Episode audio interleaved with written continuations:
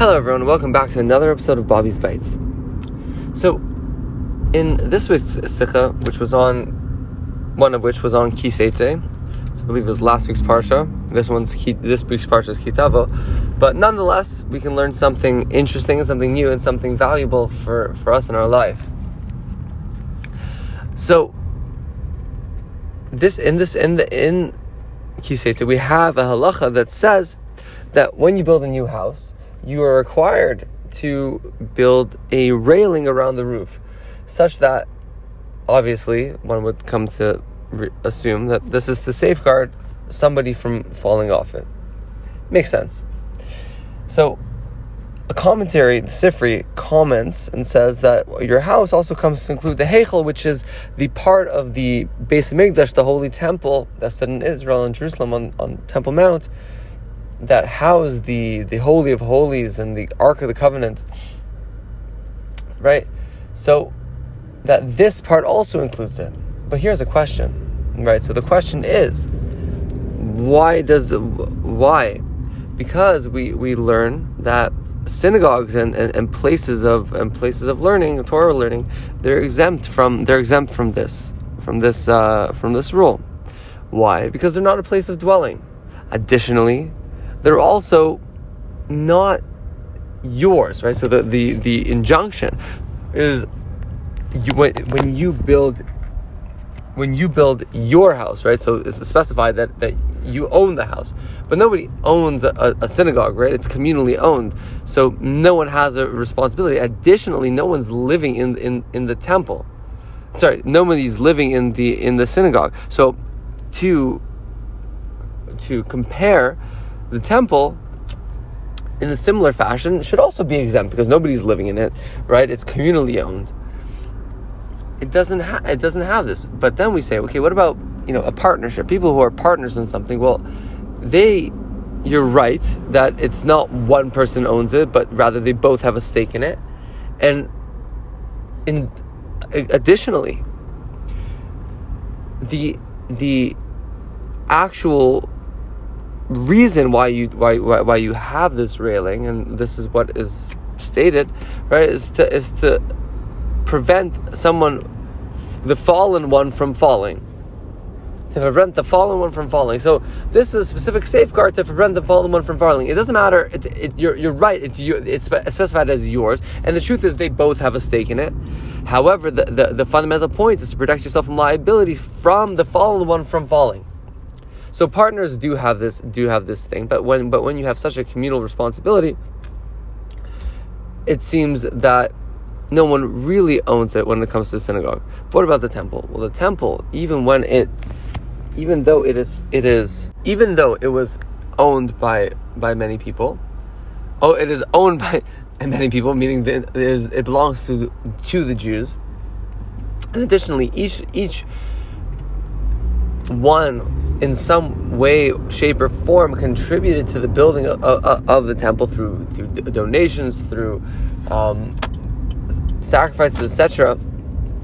And even though they gave it in such a selfless way, where there was no part of them in it, and so that would that would seem to say there's there's no real ownership, there's no real stake, but rather they, they there it was them, it was from themselves what they could give.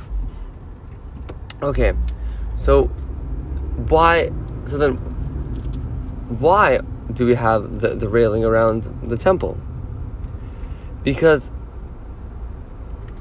even though in the synagogue, oh, so I should step back a little bit. Sorry. That so what deems a place of dwelling, where you eat. So, but the synagogue you eat, but the thing is, it's not necessarily a a it's not a permanent place of dwelling. It's not permanent. You don't eat there, right? But at the temple, right, you're commanded to eat there. You're commanded to eat there. What does that mean? When you bring the sacrifices, you you you you you eat in, in inside the the, the, the, the temple. Now, as a result, that makes it a permanent dwelling because of this level of eating that you, you permanently eat there and and and so yeah. So now we understand kind of why it has to why it has to ha- have it as opposed to the synagogues that don't. but the thing is, this comes to to provide a more symbolic and a more deep explanation as to what what it means to put the railing around the roof.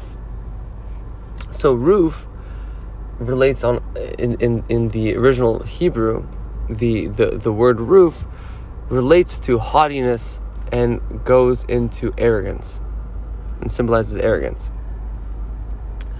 So what that means is somebody builds a new somebody builds a new house, right? So on the roof they must put they must put a fence around their ego. Around their ego. So why? So that you don't so that you don't become arrogant. What does it mean this so that you don't become arrogant? Because once you become arrogant, you can lead somebody to fall and you can lead somebody to stumble. Because so that the fallen one shouldn't fall. What does that mean so that the fallen one shouldn't fall? Because the fallen one, he's already falling. We already know this person is going to fall. So it, it says that the person is going to fall, we already know from the sixth day of creation, he's going to fall. He's already going to do X, Y, and Z. So what does it matter if I if I if if if you know I'm arrogant and I'm haughty and I give explanations that aren't going to be heard and you know I want to show off how how how smart I am and how perfect I am, but you know, but it, it pushes this person away, right?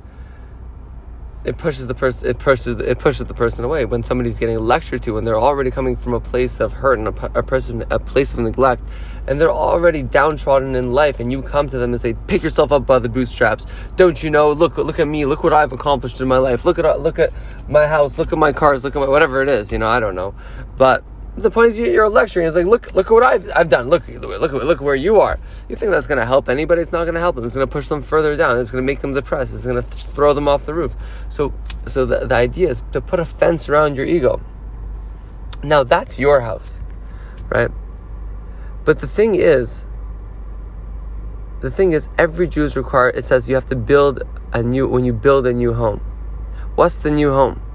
The new home is the base of HaMikdash. We're building the base of HaMikdash. And we can't rely on the houses others have built. We can't rely on the work other people have done to safeguard, to, to, to build new houses and maybe inhabit them. It's like, no, we're, we're required to build our own house. We're required to, to, to make a to make a stand in the world and bring our, our, our, our place, bring our our role, who we are and what we what we've been put down here on earth to build a new home, to build a new a new home, and to and and to help the world to do what, to make a dirah b'tachtonim. And this, this is what our job here is: is to is to build that home, on a communal level, and and and as a result, we each have a stake in it. We each have a a, a, a real stake in building a new home.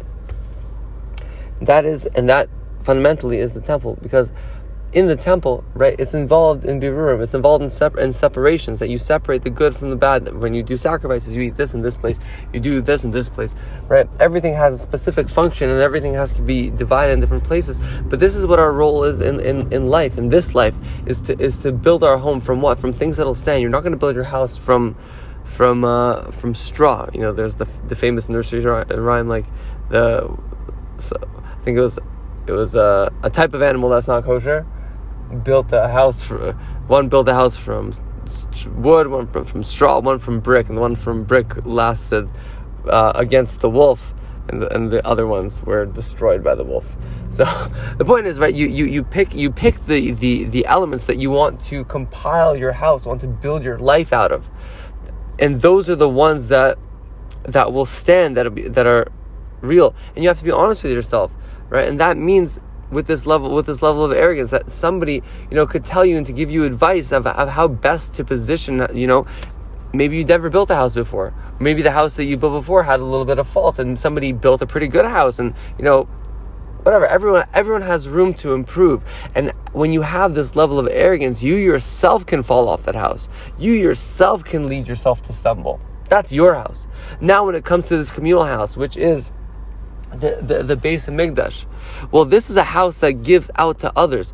This is a house that, that brings light into the world, that helps people, that, that, that, that protects the fallen ones. And not only protects the fallen ones, but, but, but tries to prevent their fall. And even if they're already on the downfall, to, to, to, help them never reach the bottom, to help them never reach rock bottom. This is this is what that means to have the communal house and to build the communal house, and to and to and to put a rail around a railing around our ego, so that we have a house that is perfect, a house that is true, a house that is real, and a house that'll stand the test of time. Because arrogance will lead us to our downfall, and it will lead certainly others to, to their downfall if we are arrogant in trying to help the world around us. So, as we can see with politicians today, that you know, fine, you're saying they you want to help the world, you're saying you want to you want to fix the world and all this. Well, maybe if you want to, let's say, stop climate change, which I don't know, whatever the people's stance on it is, it doesn't really matter. The point is, is that that person has to lead by example. And don't lecture from a from a high from a high horse about what to do and what not to do when you're you yourself are doing that same exact thing. So we we really can see that from from a place of arrogance, from a place of uh, of haughtiness. Nothing gets done, and on the contrary, it pushes people away. It pushes people to to to to to hate the hate the other person, not the other person, hate the, the politician, hate the what they're saying, to resent them, and to and to push them further away. So, really, the takeaways: build a fence around your ego. Don't be arrogant. Be open to people's suggestions, and yeah, okay, l'chaim, l'chaim, Shabbat shalom.